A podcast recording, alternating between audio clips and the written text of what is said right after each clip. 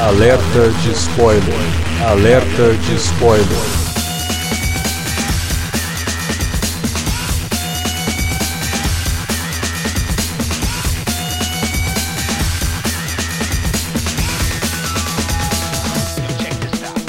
Olá, amigos! Eu sou o Alexandre e esse é o alerta de spoiler de Projeto Flórida, um programa bem diferente que a gente está fazendo aqui, né? Porque alerta de spoiler geralmente é sobre blockbuster, que são filmes que as pessoas realmente se importam com spoiler, mas a gente resolveu comentar o Projeto Flórida, que foi um filme que foi ignorado pelo Oscar, né? Ignorado por várias premiações. e, que, e, que, a gente simplesmente se importa com ele, né? Também. E, é, e não, exatamente. Como o Oscar e várias outras premiações ignoraram completamente o filme, a gente se importa com ele. Então a gente não vai ignorar. E e também teve pedidos no, no, no, Twitter da gente fazer um podcast sobre o, o, filme. Então, aproveitando que ele estreou na última semana, Projeto Flórida aqui no alerta de spoiler. A gente pode tentar fazer outros alertas de spoiler desse tipo, né, de, de, de abordagem, assim, deixar um pouco os blockbusters, comentar os blockbusters, Isso. mas também trazer os, os filmes que estão passando em menos cinema, né? Pra falar de Projeto Flórida a gente tá aqui o Davi Garcia. Pois é, cara, esse, né, um filme que se passa na terra do, de onde os sonhos se tornam realidade, né? Tem um slogan grande lá da Disney, mas não para todo mundo, né?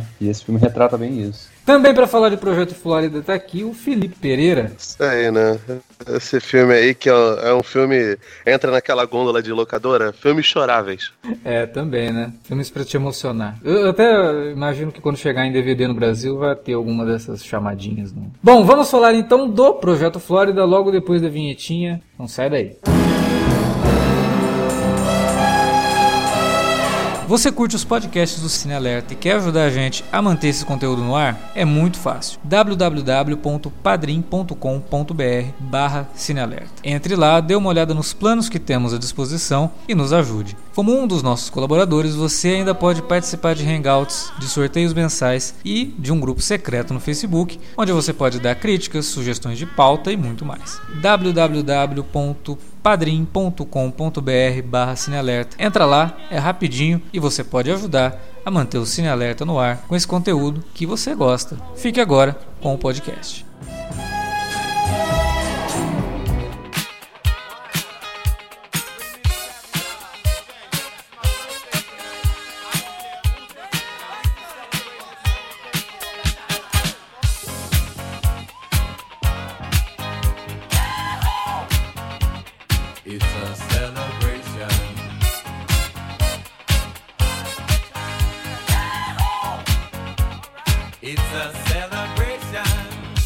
Projeto Flórida, filme dirigido pelo Sean Baker, que já tinha feito dois filmes, quer dizer, ele já fez outros filmes, mas os dois antes do Projeto Flórida são os, os mais famosos, entre aspas, né? Também são filmes independentes, mas que chamaram bastante atenção. O Starlet, que estava na Netflix até pouco tempo, e o Tangerine, né, que chamou muita atenção por conta de algumas coisas técnicas, no, no caso é foi um filme rodado todo no iPhone, mas também pelo tema que abordava, né, e pelos personagens que tinham ali. E esses dois filmes, eles demonstram muito do que o Sean Baker se especializou, entre aspas, em contar, assim, que são histórias de pessoas marginalizadas. E o Projeto Flórida talvez seja o ápice disso tudo. Se bem que o Tangerine é excelente também, um, um baita filme. Mas o Projeto Flórida consegue tratar disso de uma forma totalmente diferente do que a gente está acostumado com outros filmes e tanto o Starlet quanto o Tangerine, por mais interessantes que sejam, eles seguiam uma estrutura bem convencional, assim, usando essa palavra com, com, várias aspas, mas usava de uma estrutura mais convencional. O Projeto Flórida pega por um lado mais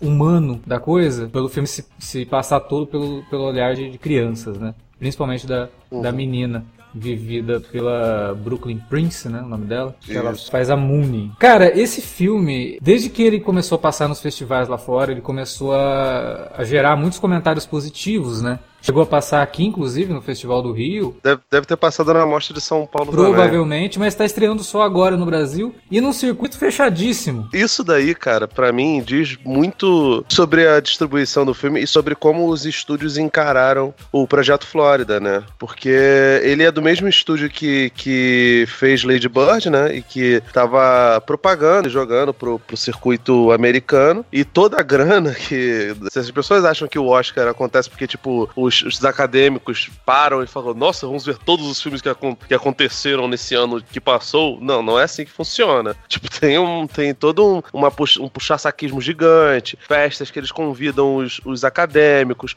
screener que passam, esses screener que a gente, que, que muita gente, a gente não, porque eu sou um cara honesto, que muita gente baixa, isso também é feito por, por divulgação. E no caso, quase toda a grana que era destinada a esse tipo de divulgação e de festas foi entregue ao, ao Passarinha, né? E não ao Projeto Flórida. Inclusive é, o... nessa distribuição. Aqui no Brasil, o Lady Bird, se eu não me engano, ele é, ele é comercializado pela própria Universal. Já o Projeto Flórida é pela Diamond, que é uma companhia que até tem feito coisa legal, tem tra trago coisas bem legais, mas que é menor com comparação, obviamente, à Universal. Pode, né? Faz o que pode dentro do mercado de cinema no Brasil, que é muito restrito, é. tem pouquíssimas salas de cinema em comparação com o mercado norte-americano, por exemplo. E mesmo assim, nos Estados Unidos, ele também foi um filme mal distribuído. Esse filme, estreou lá no circuito em outubro, né? Quer dizer, em outubro acho que ele começou a passar, ele passou primeiro em, em Toronto, né, em setembro, e aí em outubro ele estreou lá no circuito. Por acaso eu tava em Orlando lá em novembro do ano passado, nessa época, e o filme, eu, eu tentei ver o filme lá em Orlando, não achei mais a sessão desse filme, cara. Incrível que é. pareça, né? Um filme que fala a própria sobre, cidade, né? Sobre a cidade e tal. Sim. É, embora ele não se passe exatamente é um distrito, né? né? Ele passaria é, um, é um, não, uma cidadezinha também, é, faz parte da grande Orlando, né? Como se fosse grande São Paulo, o pessoal fala ali que é né, Guarulhos ali, é outra cidade, mas tá ali, tão colado. É que chama Kissimmee o nome da cidade, onde, tá onde fica aquele hotel ali, o Magic Castle. Por acaso eu tava lá e não consegui, cara, não consegui achar a sessão desse filme. Ele tinha estreado um mês e pouco antes e já não, não, não tava mais em cartaz. Isso, isso aconteceu, que você tá falando, Davi, com um filme muito legal da Kogut, chamado Campo Grande. É, em que o, o, final só do filme se passa em Campo Grande, né? E Campo Grande tem, tipo, dois shoppings com, que se juntar todas as salas dá umas 19 salas. Campo Grande é um bairro enorme aqui do Rio de Janeiro, do, do da Zona Oeste. Os cinemas não tiveram nenhuma preocupação em passar o filme em Campo Grande, tá ligado? Aí depois do abaixo assinado, passaram num olhar mega ingrato num dos shoppings, no que tem menor circulação, num, num horário horroroso, uma semana só. É, pois é, cara. E eu, me parece que o Sean Baker ele ficou tão. Não sei se dá para classificar como ingenuidade, mas a resposta das exibições nos, nos festivais foi tão positiva que eu acho que ele confiou que o boca a boca seria suficiente para fazer o filme ganhar uma, uma parcela de, de público maior. E infelizmente, como vocês já citaram, hoje em dia o marketing ele pesa demais na hora de, de você fazer um filme realmente chegar na, na massa, né? Se você não tem dinheiro para investir em propaganda, em colocar anúncio em revista, jornal, não vai ter jeito, cara. As pessoas não vão assistir. Ainda mais hoje em dia, com, com internet. Muita gente acaba deixando para ver em casa. Não tô falando nem por, por fazer download legal, não. É por streaming mesmo, né? Porque esses filmes acabam chegando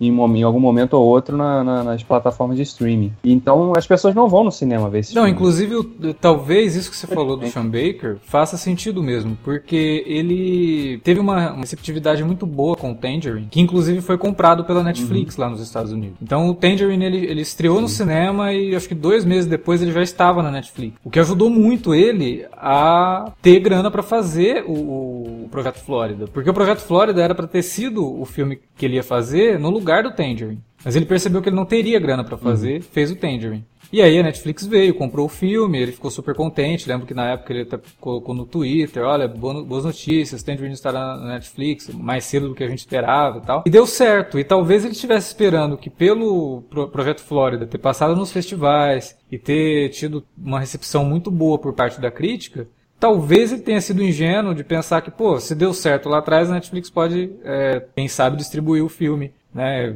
Eu garanto que as pessoas vão assistir pelo menos pelo, pelo, pelo sistema de streaming, né? Mas que não foi o caso também. Eu acho que ele não, não chegou a ser comprado pela Netflix para distribuição nos Estados Unidos. E tá no home video lá agora, né? Chegou agora em fevereiro lá em, em Blu-ray, DVD e tal. Mas realmente, cara, foi um filme que é um filme de nicho. Só ficou sabendo da existência desse filme quem acompanha as notícias sobre cinema, tava vendo que ele estava sendo muito bem falado, né, pelos críticos, e que, porra, né, acendeu aquele sinalzinho, preciso assistir esse filme. Só que como, né? É, estreando dessa forma, só quando chegar no home video mesmo, é complicado porque é um filme que, sinceramente, é, por mais que eles sejam daqueles que até o Felipe falou quando ele estava comentando Lady Bird, ah, filme que não acontece nada, as pessoas vão assistir, vão achando que vai ter uma grande. Não, não tem. Né? É um filme contemplativo, é um filme de, de vivência Eu- mesmo, né? Eu, eu até confesso pra você que eu, eu vi esse filme já é, três vezes, né? Eu vi pela terceira vez hoje pra gente poder gravar. E, e, cara, na primeira vez, principalmente, óbvio, né? Porque eu não, não sabia nada.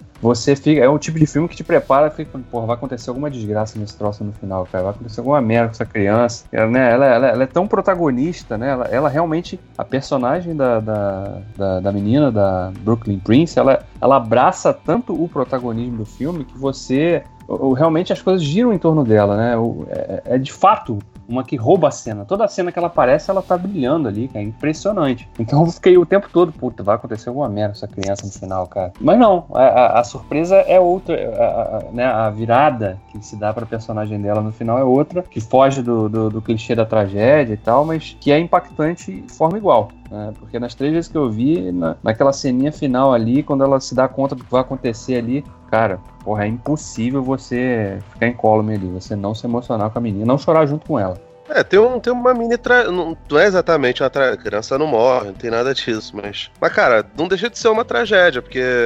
Primeiro de tudo, antes até de. Retornando um pouquinho lá no, no papo que o, que o Alex estava falando no começo, eu acho que o, o Projeto Flórida é meio que um resgate a algumas origens do, do Sean Baker, que começou como documentarista e depois começou a fazer é, os dramas, né? A, o modo como ele dirige é muito econômico no ponto de vista de ângulos. Você não, te- você não vê ele tentando fazer ângulos super obtusos, pra- mostrando, nossa, como eu sou um bom diretor, não sei o quê. Afinal de contas, agora ele tem um, um equipamento indiscutivelmente bom, né? É, pra, pra, Ele tinha falado fazer, que ele rodou, né, o ele Tangerine em, em iPhone, que ele usou 35mm, né, rodou em película. Algumas cenas Sim. ele rodou à noite, e aí ele teve que usar digital, mas a maior parte do filme é em película, e a última cena Não, do filme é rodada é, a última cena é do iPhone. É. Porque ele não teria autorização pra, pra poder fazer Cinema aquela. de guerrilha. E assim, cinema de guerrilha é na Disney, cara. Ah, cara, é lindo, né? É e, maravilhoso. e a cena é foda, né, cara? É, É, completamente, é completamente mal filmada, mas ela é maravilhosa até nisso, sabe? É. Não, tinha um, a- a- a- só estavam as duas meninas, ele e mais uma assistente naquilo Uhum. ali. Tinha mais ninguém, cara. Então, realmente é guerrilha, a palavra que melhor define mesmo aquilo ali, porque jamais a Disney daria autorização pra fazer ali qualquer coisa ali dentro. Ainda mais dado o teor da, da história do filme. É, porra, pesada. Mas assim, voltando lá, ele é um filme que tem muito de, de, de cinema documental, tem uma estética naturalista pra caramba, porque ele, ele filma aquelas coisas lá, e, e diferente um pouquinho do que, do que a gente vê no Lady Bird, ele é assumidamente um filme episódico, sabe? Ele, é- ele é um filme que, que tem um micro-universo, né? Um, um- universo que passa muito perto daquele outro universo super fantástico da, da, da Disney, que mexe com a cabeça das crianças, é protagonizado por crianças. No entanto, ele tem várias. Como se fosse sketches, o, o, o Sentido da Vida, o filme lá do, do Monty Python, sabe? Ele é bem, bem parecido com, com ele nesse sentido, de estrutura, né? E uma das poucas coisas que fazem ali, que tentam fazer às vezes de linha guia, é, obviamente, o personagem lá do, do William Defoe, que é o, o zelador, o Bob, né? Era E gerente a- do hotel, zelador. É, o é ele, ele é o faz tudo, né? E, e, obviamente, a relação entre a, entre a Hayley, né? O nome da, da, da mãe dela, né? A- E a, e a Mooney, né? Que é a filha dela, a Brooklyn Prince, né? E ah, nesse comecinho... Como você vê duas crianças brincando, a, a Mooney e um, e um garotinho, você até fica em dúvida de quem seria o protagonista. Aqui, porra, com cinco minutos, quando você vê a garota super espirituosa fazendo todas as artes dela, pô, você já percebe. Esse Ah, filme aquela- é sobre essa, essa garotinha maravilhosa, né, cara? Quando, quando a gente chega já no iníciozinho, né, na primeira cena dela, que ela tá introdu falando assim, ó, depois que eles vão lá no, no Future Land, que é o hotelzinho do lado ali, eles conhecem aquela menina ruivinha, e que ela vai brincar com eles e tal, aí ela tá ali, é, tava, ó, isso aqui é o quarto que eles falam pra gente que a gente não pode entrar, mas vamos entrar assim mesmo. Aí, né, ela já lidera as crianças, ela tá o tempo todo fazendo aquilo, né, e, e a forma como ela responde os adultos, né, ela é toda mais educadinha, né? Assim, toda birrenta, né? Marrentinha pra caramba. É, é inegável. Com 10 minutos você fala assim, não, é, o filme é dessa menina aí. Embora as outras crianças sejam bem boas também. Mas ela tá num, tá num nível bem acima, né? Cara, e é, é, bem maluco isso, porque eu, eu, vi muita gente comentando sobre a Brooklyn Prince, falando sobre a atuação dela, que realmente tá impecável. Cara, não tem como essa menina não, não ter sido indicada a nada, né? nenhuma premiação, porque ela realmente atua no filme. Essa última cena que o Davi falou, que a gente, a hora que percebe o que vai acontecer com ela, a gente chora junto, é ela atuando. E a câmera nela não tem corte nem nada, é ela. De maneira mais crua uhum. possível. Uhum. Mas as outras crianças também são muito boas. E o Sean Baker, ele tem uma característica que diferencia ele de muitos diretores, né, é, recentes ou antigos, que a gente sempre elogia vários pontos da carreira de, de, vários diretores, mas a direção de atores é algo que a gente às vezes não, não comenta, né? E o Sean Baker ele tem esse talento para dirigir atores que não são atores. No Starlet foi assim, no, no Tangerines também, né? foi assim, e agora aqui nesse né? A, a menina que faz a mãe da Mooney, né, que é a Hayley, ela não é atriz também, ela foi encontrada pelo Instagram. o Sean Baker viu ela no Instagram, estava fazendo casting pro filme, viu ela e falou: "Não, pô, ela, ela tem desenvoltura com câmera, porque ela fazia uns videozinhos que ela. Ela não é americana, acho que ela é da Lituânia. Ela foi criada nos Estados Unidos, ela morou em Nova York. Aí ela foi, acho que, pra Orlando, e em Orlando ela fazia vários vídeos pros amigos dela em Nova York. Ele viu isso, achou a menina muito boa na forma como lidava com a câmera e ligou para ela, entrou em contato com ela, falou: Ó, oh, tô fazendo casting pra um filme e tal. Vi você, acho que você se encaixa para essa personagem. E ela é também protagonista, né? É co-protagonista junto com a, com a Brooklyn Prince. Uhum. E manda bem pra caramba, até porque, cara. Até porque ela é nada mais uma criança crescida, Então, né? e era ela isso que eu ia um falar. Quando você falou de que, ah, porque a Mooney ela tem aquele jeitão todo mal, mal educado, mal criado e tal. Mas, porra, a mãe dela é uma criança, cara, né? E ela aprendeu a viver na rua, fazendo striptease e tal, com as piores pessoas que poderiam conviver com ela. Por isso que ela é daquele jeito. Ela não confia em ninguém e tal. E o que ela passa para a filha dela? A mesma coisa. Né? Então, a, a, menina é um reflexo dela total, assim. E isso o filme mostra de uma maneira que não é uma maneira é, depreciativa. Não, não, é moralista, né? Não é moral, é... Exatamente, não é moralista. Mostra simplesmente que ela é fruto da, de uma realidade. E é uma realidade que às vezes a gente ou não conhece ou faz questão de não conhecer. Fecha os olhos para isso, principalmente num lugar que o zelador do, do motel, né, que é o William Dafoe, precisa pintar o lugar de, de roxo, sabe? Para tentar fazer com que, com que aquilo pareça algo minimamente decente, quando na verdade está vivendo numa situação de quase extrema pobreza, que as pessoas que estão ali estão morando naquele lugar de forma ilegal, que foi um dos motivos que o roteirista do filme, junto com o Sean Baker, criaram esse roteiro. Eles começaram a perceber essa ocupação de, de, de hotéis, né, por pessoas que estavam na, na margem da pobreza realmente e que não tinham mais onde morar e para não ir morar nas ruas, tentavam ali ganhar o seu dinheiro para conseguir pagar uma diária num, num, num, hotel desse. Já é uma coisa que tem muitos americanos que vivem dessa forma realmente ali. Sim, mas cresceu muito. É, cresceu muito da metade dos Sim. anos 2000 para cá por conta da recessão e aquela coisa toda. Sim. Né? E ele foi observando é, matérias jornalísticas falando sobre isso e falou, putz, isso dá um roteiro, isso dá um filme. Né? E realmente... Ele é, ele é o roteiro também do Tangerine. É, co-roteirista, né? É. é. Já parceiro dele, né? De, de, longa data, eu acho que até antes mesmo. Ah, Starlet também. Starlet também. É. E funciona, a parceria que funciona. Daquelas que a gente costuma lembrar, né? De grandes cineastas, sempre junto com algum ou um roteirista, ou um grande compositor, ou um grande diretor de fotografia. O Sean Baker realmente ele, ele, ele junta isso nessa, nessa carreira curta dele, começou no começo dos anos 2000, é, com curtas-metragens, o Felipe até comentou de é, documentários, ele fez uma série cômica de bonecos, né, de, de, de marionete, assim, meio Muppet, só que era um negócio meio adulto, e fez esses três filmes que a gente comentou no começo. Outra coisa que o Felipe falou da questão do filme ser naturalmente episódico, né, ele tem realmente, parece uhum. que são algumas sketches. E isso vem de uma influência do Sean Baker, que é uma influência bem inusitada, mas faz todo sentido. Ele fala que ele, tudo que ele faz, assim, é muito inspirado por uma série de curtas-metragens feitas entre os anos 20 e os anos 30, finalzinho dos anos 30, chamada Little Rascals, que aqui no Brasil ganhava o nome de Os Batutinhas e que até virou um filme nos anos 90, o um filme bem ruimzinho. Uhum. Eram curtas-metragens protagonizados por crianças e que na época é, acabou entrando para a história assim, do audiovisual por ser uma das primeiras, ou se não a primeira produção a ter um elenco formado por crianças negras e crianças brancas que desempenhavam o mesmo peso dramático. O negro não era coadjuvante e nem nenhum tipo de gimmick da história. né?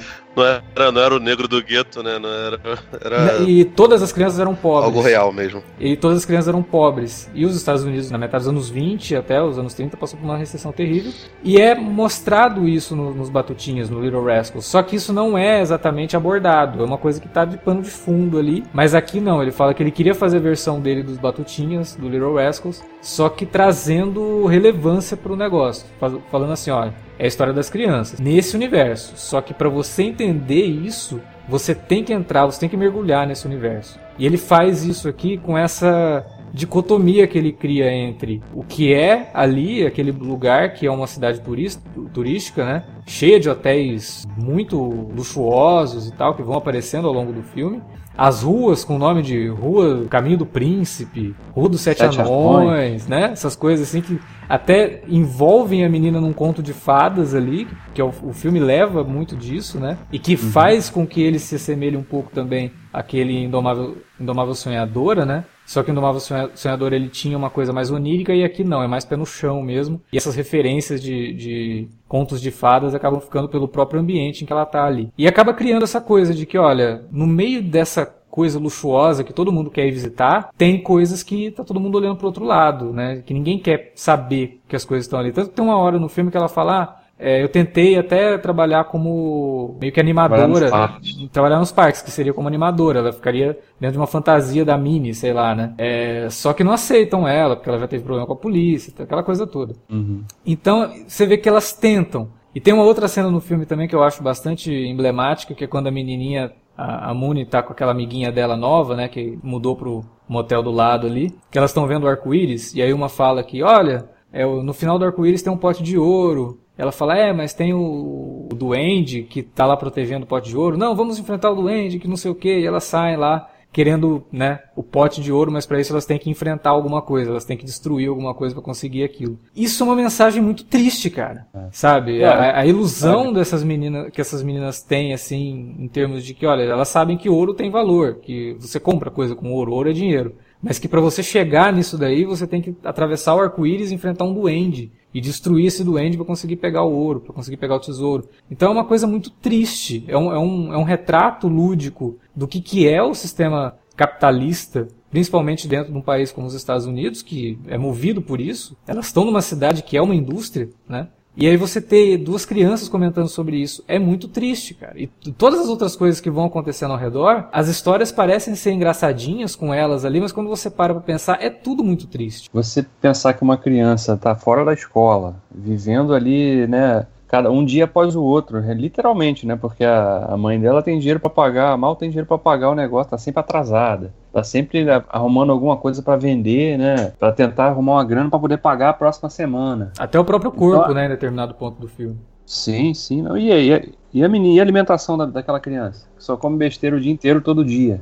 Né? Ela não tem, não tem referência nenhuma. Né? A única referência de moral que existe no filme, que é o personagem do William Dafoe, que ele, ele faz né, aquela figura de, de pai, mas ele também é bem condescendente, né? Ele não é o cara autoritário que tá ali para dar, pra dar esporro o tempo todo, né? Ele é até com a mãe dela, ele é bem condescendente, né? Ela faz várias merdas ali. Ele é o cara que ele tenta fazer o melhor que ele pode. Sabe aquela coisa Sim. de que, meu, eu tô ajudando, mas te- eu ajudo até certo ponto, né? Tipo, ele, ele, ele consegue tirar um cara que provavelmente era um pedófilo, aquele velho que tava lá vendo as crianças. Sim. Não, provavelmente não, né, cara? É, é. É, era um pedófilo. ele, ele é atento, mas ele não é milagreiro, né, cara? Não tem como ele, sei lá, fazer as pessoas terem fontes de renda estáveis mesmo. O Daí que é triste que o- também, né? O que é muito triste, Você- porque Ah, você, cara, você mas, tá é, mas o ele, sistema, ele, né, ele cara? só é, ele só é condescendente com, com, com as pessoas é, por conta disso, cara. Não, o que Então- eu acho interessante desse personagem dele também é que o filme até retrata isso de uma forma bem breve, mas ele é um cara que vive tanto para aquele trabalho ali, ele se consome tanto naquele trabalho que ele já prejudicou a própria relação dele com o filho, né? E o filho dele surge em duas cenas para ajudá-lo ali e tal, e depois ele, o filho dele, não, não, não quero mais vir aqui, né? Uma hora e meia, não preciso mais desse, desse trabalhinho aqui seu e tal. né? então você sabe que ele tem até a relação dele com o filho e que de repente ele enxerga até naquelas crianças uma forma de compensar, talvez, né? Uma, é por uma ausência, uma ausência que ele teve com o próprio filho, que já é, já é crescido, né? Já é quase um adulto. E ele, ele enxerga como uma forma de protetora, daquele, protetor daquelas crianças ali, né? Ele tá o tempo todo ali de olho, né, e tal, mas ao mesmo tempo não é aquela figura do, do, do cara ranzinza, né, que geralmente surge nesse tipo de papel, né? Ele, ele vai pro outro, pro outro lado Ele não é, o, não é o Sr. Wilson do, do, do Dennis o Pimentinha. Nossa. Um negócio que, que eu vejo assim, muito desse filme que é, você falou, né? Orlando é uma cidade turística, é uma das mais visitadas do mundo, né? Tem cerca de 35 milhões de turistas por ano.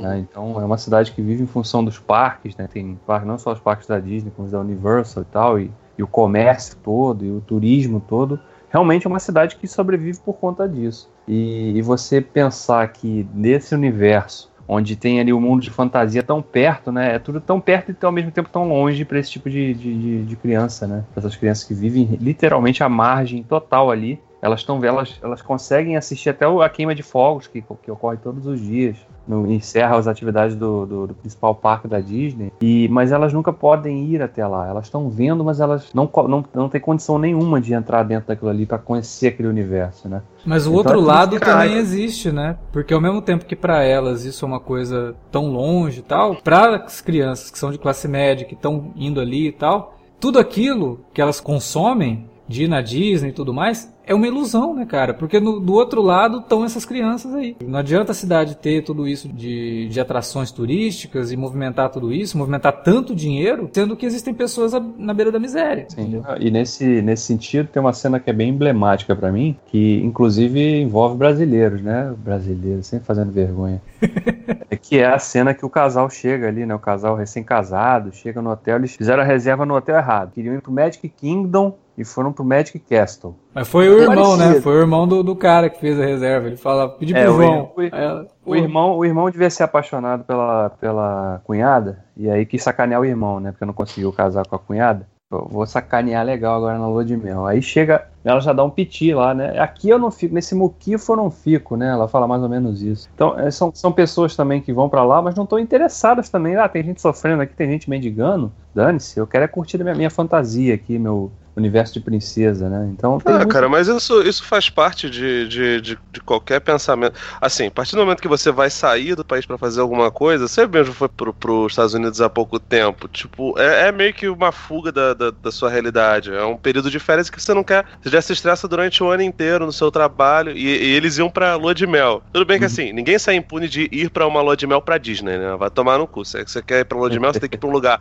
onde você vai transar pra caraca, vai, sabe? Vai pra, vai pra Tailândia Anja, vai, né? A realidade é que, no final das contas, a gente fica elocubrando sobre essa, essas coisas e falando.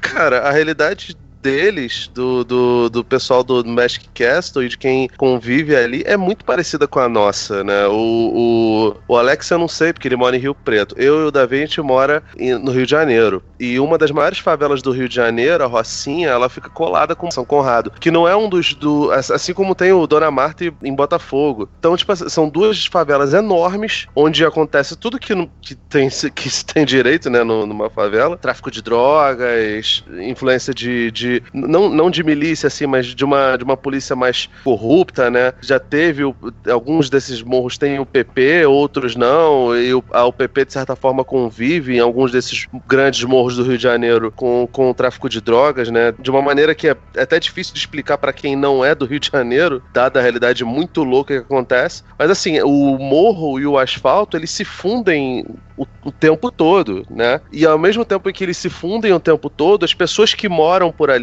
não tem o Chico Buarque, são Conrado que é um pouco mais, né? Mas não tem o Chico Buarque, por exemplo, em Botafogo, não tem tantos globais em Botafogo, mas tem uma, uma população que tem uma renda boa, até porque lá em Botafogo é o, o, bairro do Rio de Janeiro hoje em dia que tem mais cinemas, né? Especialmente cinemas de rua. Tem, tem dois cinemas estação, tem o Itaú, o Artplex. Então, tipo assim, é, é um, um, um bairro que é sempre movimentado, inclusive em torno de, de de, movimentos artísticos. E, no entanto, a maior parte das pessoas que moram lá são completamente alienadas à, à situação que o pessoal do Dona Marta mesmo vive, que é muito parecido com essa situação das, das crianças que vivem perto do, do Magic Kingdom, vivem perto dos parques da Disney, é, com aquelas que vão para os parques da Disney como turistas, né? Sejam americanas ou do mundo inteiro, como esse casal brasileiro, né? Então, é uma, uma realidade que pra gente, cara, é muito tangível, é muito fácil de, de, de fazer. A gente não precisa nem ver o filme do Sean Baker para poder se emocionar com essas coisas. O, o que acho que, pelo menos para mim, funcionou, foi que, tipo, isso é um atalho emocional terrível. Terrível, terrível no sentido bom, né, no caso.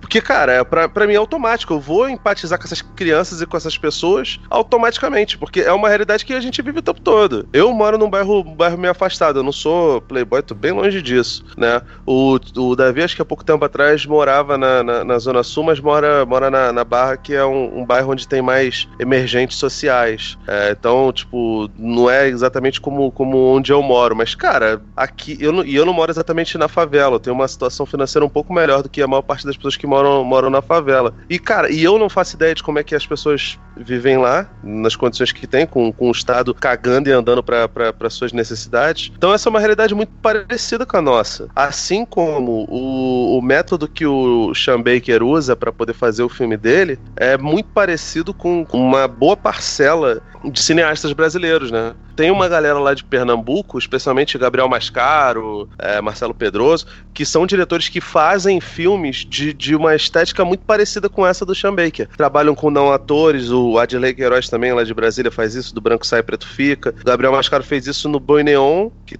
até tem, tem a Maeve Jenks e tem o Juliano Casarré, tem um pouco, um pouco mais, mas o restante, fora as estrelas, são pessoas que não são atores. O Adley Queiroz, a mesma coisa, no, tanto no Era Uma Vez Brasília, quanto no Branco Sai Preto Fica, que esse último que tem até na, na, na Netflix. Marcelo Pedroso é a mesma coisa no Brasil S.A. e nos últimos filmes dele. Tem muitas semelhanças com, com a nossa cinematografia recente e principalmente com a nossa realidade social, cara. Para uma criança, do, durante a Copa do Mundo, é, tipo assim, devia ser muito. Acho que a criança não pega tanto, mas um, um pré-adolescente, com certeza ele, ele se sente um pouco desprivilegiado. Ele olha pra, pô, caraca, tipo, meu país recebendo uma Copa do Mundo, vieram os maiores craques do, do, do, do mundo aqui. Veio, veio Messi, veio Cristiano Ronaldo, veio Robin, veio, veio a seleção italiana inteira e, no entanto, o preço do ingresso no, no Maracanã, ou no, no, Itaquerão, no caso de São Paulo, ou no Mineirão, em Belo Horizonte, é absurdamente caro e eu nunca vou poder ir num negócio desse, sabe? É como se você visse uma festa na sua casa e você não está convidado para ela, entendeu? E é engraçado que o, o filme também trabalha essas questões, porque é, da, da, questão da, da, proximidade, de, na verdade, nunca poder entrar ali no salão de festas, né? Você sabe que está tendo uma festa ali, mas você nunca vai poder entrar, nunca vai ser convidado. O, o arruma uma forma de, de mostrar, é, de fazer um, um paralelo com, com, o que tem naqueles parques de uma forma muito lúdica, né? Tem uma sequência em que a Moni, a Moni leva a amiguinha dela, Jensen, a Ruivinha, e elas estão lá pegando chuva, né? Ah, por que você me trouxe aqui pra, na chuva, né? Lá, ah, não sabia que ia chover e tal. Aí depois para de chover, elas estão andando, aí elas estão vendo uns bichos no, no, no, mato, assim, né? Ela tá vendo? Eu te trouxe para um safari. Né? E que é um, um dos parques da Disney, ele é o Animal Kingdom, que te leva para uma experiência parecida. Você entra realmente numa área de reserva que você vê os bichos assim soltos o tempo todo. Ele tá fazendo isso, brincando com essa coisa, com a, com a maneira lúdica que a criança encara também o universo ao seu redor, né? Consegue Não, tem, enxergar tem... uma maneira de, de brincar com tudo, né? Tem uma outra cena que remete a isso também, que é quando eles vão para aquele, pra aqueles projetos que estão abandonados, aqueles casebres uhum. lá, e que eles acabam incendiando o lugar, né? É, é como se eles estivessem visitando a casa assombrada também, né? Da, sim, sim. na Disney. Porque o menino ele chega até meio que como se fosse um guia. Nossa, isso aqui deve ter 200 anos, né, que tá aqui. E aí eles estão vendo um negócio, ela fala de fantasma. Olha, cocô de fantasma e não sei o que. Então ele, ele meio que. ele meio que é brinca é com bom. isso mesmo. Com eh, os lugares que ela vai passando ali, como se aquele fosse o parque dela. E o filme faz questão de mostrar isso nos lugares coloridos que parece ter saído de um filme do Wes Anderson, né? Uma coisa de louco, assim. É, tem, tipo, uma loja lá que tem uma cabeça gigante de um Gandalf, né? Um mago genérico, me parece o Gandalf. Tem aquela laranja gigante, né? Que é um restaurante. É, e é muito divertido isso, isso né? Você e são todos lugares. Aquilo ali não é set, é todo lugar que existe mesmo. Né? Até porque eu acho que o Samber não teria grana para construir tudo é, aquilo de é, set. Né? É tão bizarro isso que você passa, né? E a Flórida tem o slogan de ser o Sunshine State, né? Que é o, o brilho eterno do sol, né? E a laranja é o, é o produto símbolo né, da indústria da agricultura local ali. Então assim, tem ali até um que eles passam uma loja que é um laranjão grande, né? Eles passam ali em frente, na sorveteria. E que é outra coisa que o filme brinca muito também, com essa coisa da criança ser autêntica e de estar tá sempre improvisando, né? Não tem um. A criança não ensaia nada, né? Ela, ela chega, ah, vamos, agora vamos, vamos lá tomar sorvete. Aí você acha que eles estão indo para um lugar que alguém dá sorvete para eles, né? Não. Ela, ela conta que vai ter alguém lá e vai falar, ó, o médico falou que a gente precisa tomar sorvete, que senão vai acontecer isso, né? Não, ela, pior que ela vai com as crianças ela fala, vamos pra um lugar tomar sorvete de graça. É, é. É muito bom, cara. Não, e fora, fora a comida, né, que ela pega da, da, da amiga da mãe dela lá no início do filme, que tá sempre dando wa- waffle com cobertura extra pra ela, não sei o quê. é, a mãe sabe? de uma das crianças, né? Sim, É, mãe do, do- do amigo dela. Tem, tem uma outra, uma outra sequência também que é bem legal, porque aí o Sean Baker dá uma de Spielberg, né? Que o Spielberg ele gosta de quando tem criança no filme, ele sempre coloca a câmera na visão da criança, né? E ele faz muito isso aqui no, no, no Projeto Flórida. E tem uma, uma sequência que tem um pessoal ali que está distribuindo pães, geleia, doces, né? Um pessoal de uma igreja ali que faz caridade, realmente está ali distribuindo para os moradores do, Magic Cat. Madcast, é, exatamente. Ela vai no meio de todo mundo, assim, a gente não vê as pessoas, a gente só vê metade das pessoas, tipo desenho do Snoopy, né? Ela vai pegar lá o pão e tal, e ela já chega, ah, eu quero esse, quero esse, quero esse. Pra ela é uma coisa muito natural, né? Tá ali recebendo algo de alguém, sabe? Não tem essa. O que o norte-americano diria que você precisa ter essa coisa de que se você tá comprando, você tem que dar valor para aquilo, porque é o dinheiro que você trabalhou para conseguir, aquela coisa toda, né? É, no caso dela, não. Ela, o que ela entende de mundo é aquilo, que em determinado dia da semana ela vai ter pão de graça, ela vai ter doce de graça, rosquinha de graça. E ela já vai ali pra pedir, ah, o que você quer? Quero isso, isso, isso. Pra ela é muito natural aquilo. E a câmera vai acompanhando ela por esse momento, enquanto tá acontecendo uma discussão do lado dela com, a- com o pessoal que tá ali, porque o- os moradores, alguns moradores do hotel não se sentem confortáveis com aquilo, falar, ah, vai lá, fala pra eles colocarem lá atrás, né? Não, eu atrás acho, do que, hotel acho que é o dono ver. mesmo, né? Acho Não- que é o não é dono o- que chega. Não sei se é o dono, porque se fosse o dono, ele mesmo iria. Ele tá pedindo pro Bob fazer isso. Então acho que não é o dono, não. Acho que é algum morador meio mitidão, sabe? E depois tá ali. aparece de novo esse cara, né? Quando ele fala pro Bob, ó, tá vendo aquilo ali, ó? Tem que pedir o pessoal pra guardar umas bicicletas lá no fundo, não sei. Acho que é o dono do. É, Parece. é menos. outro cara que aparece pra falar isso aí. É um cara que vai ali e aí esse cara sim, esse cara me, me, me dá a impressão de ser o dono mesmo. Quando ele chega lá e fala, ó, a gente tem que colocar uma placa ali pra avisar que não pode colocar uma bicicleta nos corredores e tal. Mas esse outro que pede pra ele arrumar ali, eu acho que era um, um morador meio mitidão que não tava se sentindo confortável com aquela situação. Como muitos ali, né? Que também não se sentem muito confortáveis de estarem morando com uma galera meio estranha. A própria mãe da, da Mooney, que depois começa a se pro- prostituir e acaba sendo vista com maus olhos por todo mundo ali, né? E, tal. e essa naturalidade da menina em viver de favor, né, cara? De pegar a coisa, de, de, de, de não ter realmente essa noção de, de valor mesmo, assim. Porque não tem como você ter isso. Né? Ou a coisa é muito inalcançável, você não pode, e o que não é inalcançável, você tem que dar um jeito de conseguir. Né? E aí essa criação dessa menina, você imagina, ela vai crescer para virar mãe dela, né? É um ciclo. Não, o futuro dela vivendo ali naquele lugar ou em qualquer outro lugar que ela pudesse ir com a mãe, caso não acontecesse o que acontece no final, né, delas serem separadas. É, o futuro dela era basicamente o mesmo da mãe, cara. E é até bem interessante que no comecinho do filme tem bem ao longe assim, e aí eu acho que é coincidência cósmica mesmo, e o Sean Baker talvez não tivesse nem noção, mas aproveitou que tava aquele outdoor lá para usar ele de fundo. Que é um outdoor falando sobre gravidez indesejada, assim, tipo, o negócio da pregnancy e aí um ponto de interrogação. Quer dizer, um filme Não, sobre e- isso também, né? Sobre esse, esse Eu acho, que não- insalubridade. eu acho que foi proposital, cara. Não tem como É, não ser proposital. cara, é, não Além sei, dessa- porque tem muita campanha de saúde, dessa- né, nesse sentido lá. E além dessa, tem outra sacadinha, porque o hotel que fica do lado do Magic Castle, que aliás é um hotel que existe mesmo ali em Kissimmee. Tá? Então e que o pode- Davi já foi lá. Vou, da, próxima, da próxima vez vou lá, vou, vou me hospedar lá. Pra, tipo, vou me hospedar no quarto 323 lá pra ver se. Tenta, tenta ver se tu acha a moça lá do Topless. Parecia a dona Bela, né, da escolinha do professor Raimundo. Caralho, pode crer. Tava tentando lembrar que ela parecia. Mas o hotelzinho que tem do lado, que chama Futureland, que é também um nome. Esse, esse não existe. Esse é um hotel ficcional que eles criaram ali pra história. Mas Que é um, é um, era um hotel que estava abandonado há um, há um tempo, né? E ch- chamar ele de Futureland é uma coisa também que, que traz uma mensagem pesada, né? Olha só, né? o futuro são as pessoas vivendo assim, né, sobrevivendo em quartinhos apertados, muquifos. São quartos que as pessoas não deveriam nem cozinhar e a gente vê lá no quartinho lá da, da avó da, da Ruivinha, da Jensen, que ela tinha uma cozinha, ela tinha, ela fazia tudo lá dentro, né? Então a, as pessoas, realmente, a vida das pessoas é aquilo ali, é aquele universo vivendo e sobrevivendo da, da forma que dá. E, e muito triste, realmente, porque as referências são, são as piores possíveis para as crianças, né? Ah, cara, eu acho que eu acho que não tem nada de futuro nisso, não, cara. Eu acho, inclusive, que ele tá sendo pragmático e que o futuro lá do, de Futureland é o, é o agora, cara. É o que tá acontecendo agora. Essa situação que, que, ele, que ele deflagra e que ele denuncia é uma situação de agora, de, que, que tá acontecendo nesse momento. Cara, falam que a, a, Disney, o diferencial dela em relação aos outros parques, é que, por exemplo, nos outros parques você vê as engrenagens dos brinquedos na Disney, eles têm um cuidado tentar tornar a experiência das pessoas o mais mágica possível, para você desligar completamente da, da realidade que, que cerca aquilo dali as pessoas entenderem que o brinquedinho da Cinderela é realmente o, o negocinho da Cinderela, sabe? E, no entanto, aqui não, cara. Aqui é, é a realidade nua e crua. Que as pessoas vivem daquele jeito mesmo. O, o, a situação da Hayley é uma situação que pega um monte de gente, cara. Assim como em Tangerine também. É, as pessoas geralmente olham para pro, pro homossexual, não vou nem botar os transexuais nisso, mas pro homossexual em geral,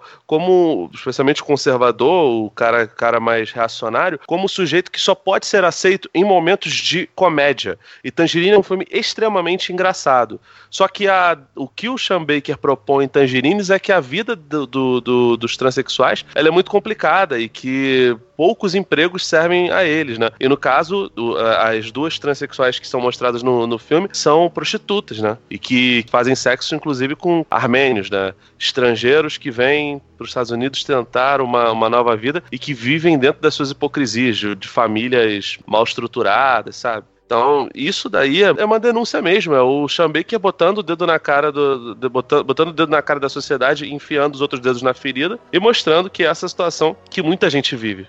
Trocar perfeitamente de terra do futuro para terra do presente, porque é isso. Não, porque Futureland também é uma área dentro do parque da Disney, do principal, né? Então é, é outro oposto que ele tenta, que ele desenha, né? Da mesma forma que ele fez com, com, a, com a ceninha lá do Safari e tal. Ele faz ali, ó. O Futureland da Disney é perfeito, bonito, grandioso a fantasia funciona, todo mundo embarca. O Futureland de verdade é isso aqui, ó, a vida miserável. Então, Exato. Ele, ele faz isso o tempo todo com, com as sequências episódicas que você citou ao longo do filme, né? E que casam, né? Não, são, são episódicos, né? Eu ia até falar isso antes, mas são episódicos, mas eles se conectam perfeitamente, né? Porque você está vendo uma progressão daquela jornada miserável dessa, dessas pessoas, né? Principalmente da, da Moni e da, da, da mãe, né? Tem que vender, saem vendendo perfumes ali pelos, pelos hotéis mais chiques ali das redondezas, né? Para fazer uma graninha e sobrevivendo dia após o outro, né? Um dia você come pizza, outro dia eu como é, o resto do waffle da, da, da, do restaurante lá de, de beira de estrada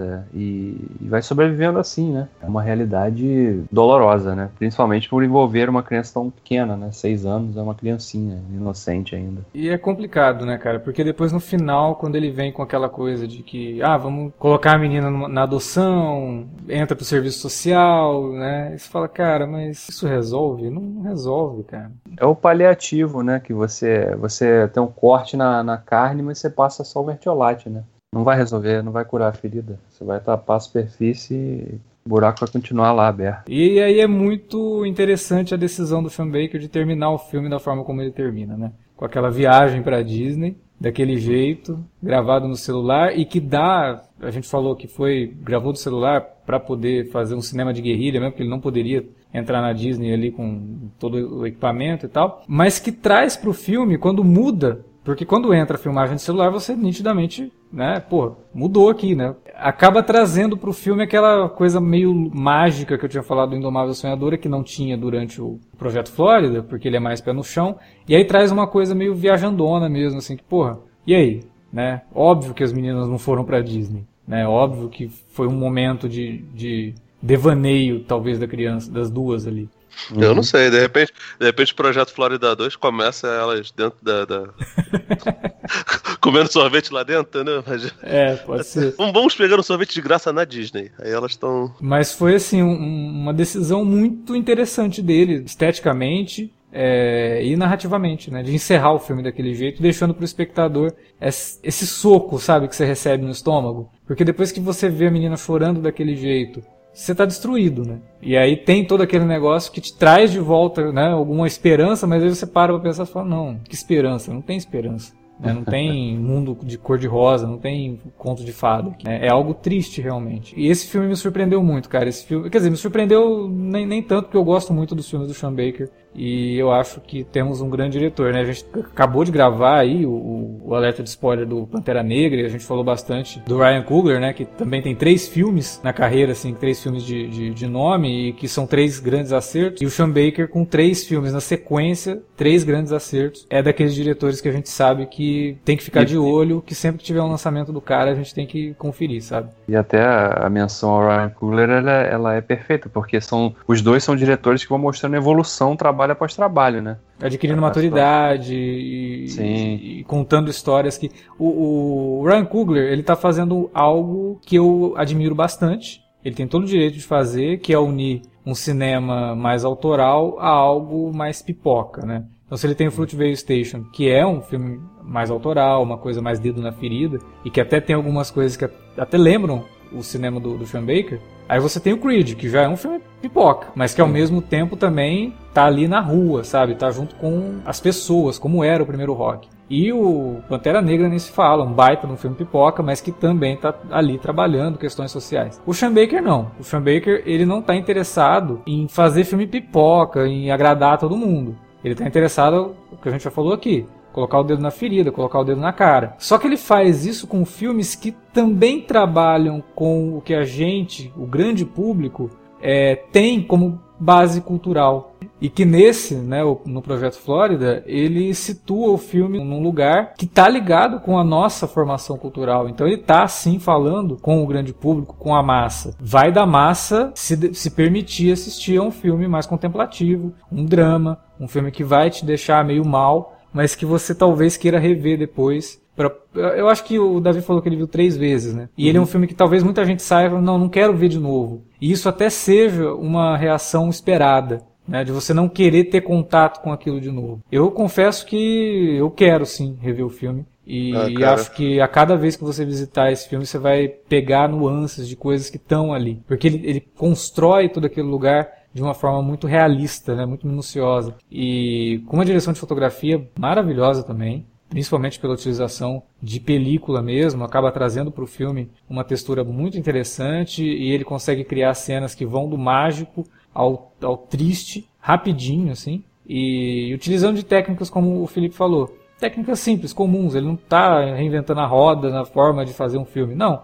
Né? Ele usa aquilo que ele sabe fazer, mas ele faz isso muito bem. E, de novo, um cara que dirige atores de uma forma absolutamente impressionante. E isso já é uma baita de uma qualidade dele, cara. Porque fazer o que ele faz assim com não atores é, é, é, muito legal e que bom que ele teve aqui o auxílio do, do William Dafoe, né? É sempre bom você ter um nome desse para ajudar a vender o filme também. Não aconteceu tão bem, né? Não vendeu tão bem o filme, mas o William Dafoe tá, tá sensacional, não, adoro o personagem. O, o suficiente para ser indicado a, a Oscar de, de, de melhor ator coadjuvante. Ele realmente está muito bem.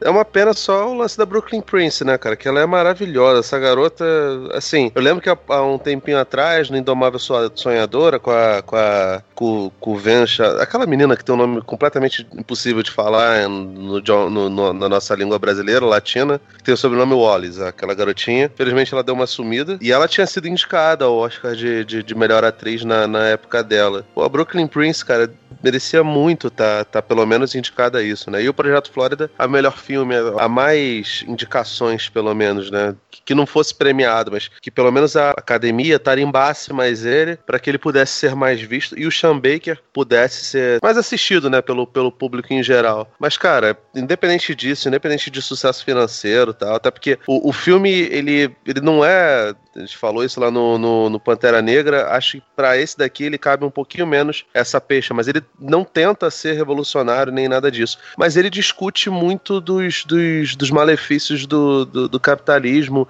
e da concentração de renda para poucas pessoas. Então, tipo, a, até ele não ter dinheiro para poder fazer a carreira que ele merecia, de certa forma, conversa com a temática do filme. E, e mostra que, de certa forma, o lance. Só ter dinheiro não significa tanto para uma obra artística ou para um comentário social como é com, com Projeto Flórida tem muito a ver com a nossa realidade brasileira, o que a gente toca todo dia, é, mesmo que, que, discute alienações, porque as pessoas, a, o, o, casal brasileiro lá que é barrado, fica reclamando de muquif, esse negócio eles não têm a mínima noção de como é que é a realidade das pessoas que, que moram ali e, e não tem essa noção por estarem anestesiados, porque no Rio de Janeiro você vira a esquina, você já vê um, uma pessoa em necessidade absurda, né? Então não tem como fugir disso. E, e, no entanto, ele fala disso de uma, de uma maneira muito lúdica, né? Ele não, não busca vitimismos, não tenta ser aquela parada crítica social foda, sabe? Não,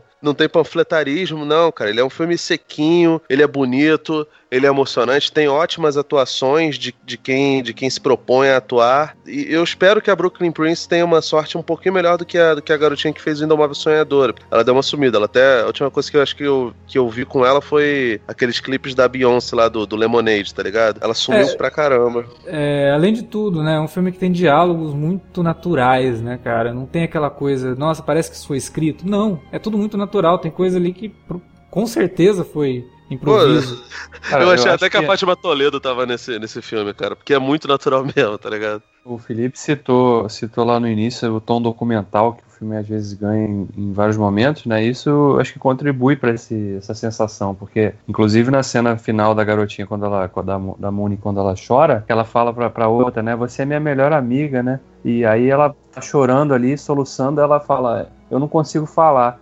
Isso daí não tava no texto, cara. Isso daí ela tinha que falar outra coisa e ela tava tão emocionada de verdade que ela não conseguiu falar. E aí o, o Sean Baker, na sensibilidade é, fantástica que teve, falou assim: não, eu vou deixar isso. Porque, de fato, né, no momento que a criança tá ali soluçando, ela não consegue falar. Né, então vamos deixar isso. E a outra, e você vê o rostinho da outra menina também, né? Ela tá assustada com a reação da. É, é uma, é uma reação autêntica, né? De alguém que tá assustada com o choro da outra criança, né? E não sabe como reagir. Fantástico aquilo. É, só, só embarcando numa coisa que o Felipe falou sobre o Oscar, né?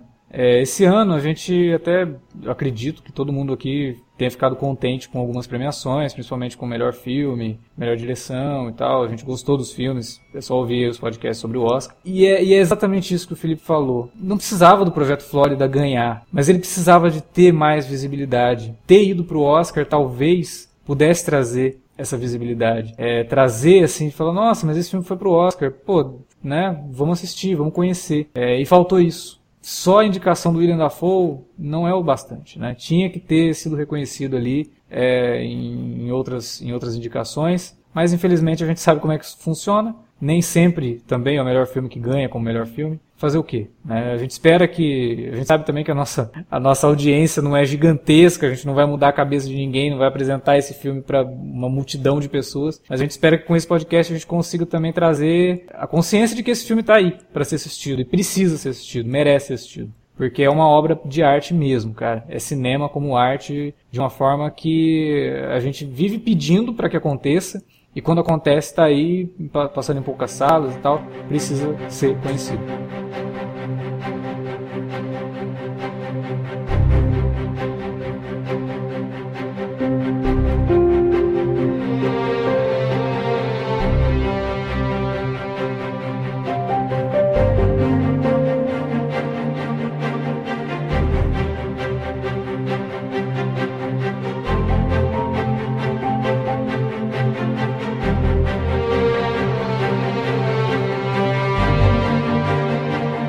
Bom, era isso que a gente tinha para falar sobre Projeto Flórida, filmaço que estreou no cinema. Vão assistir. Se vocês não assistiram e ouviram o podcast, tomaram alguns spoilers, mas como a gente falou no começo, não é um filme de spoiler, não tem grandes reviravoltas nem nada. E a gente espera que se você não assistiu, tenha ficado curioso para assistir. Né? Se você já assistiu, Comenta aí pra gente o que você achou do filme e também do nosso programa, que a gente espera repetir a dose com outros filmes que também acabam chegando de forma limitada aqui no, no, no Brasil e também distribuído aí tá até nos Estados Unidos, como foi o caso do Projeto Fora. Você pode falar pra gente também o que você achou, além da área de comentário, no e-mail alertavermelho.cinealerta.com.br ou no facebook.com ou no arroba cinealerta no Twitter. Utilize as redes sociais para divulgar o nosso conteúdo também, falar com a gente, para dar aquele puxão de orelha, para dar dicas, como deram dicas, da gente gravar aqui sobre o Projeto Flórida. www.padrim.com.br barra cinealerta. Entra lá, dá uma olhada nos planos, se você puder nos ajudar, manter esse conteúdo no ar, manter a nossa periodicidade de podcasts por favor, dê uma olhada se puder nos ajude. A gente volta daqui 15 dias com Alerta Vermelho e na próxima semana com mais minicasts de Arquivo X. Não se esqueça, estamos fazendo os minicasts de Arquivo X. O Alerta de Spoiler volta quando tiver algum outro filme bacana pra gente comentar. Valeu pela audiência, galera. Até a próxima.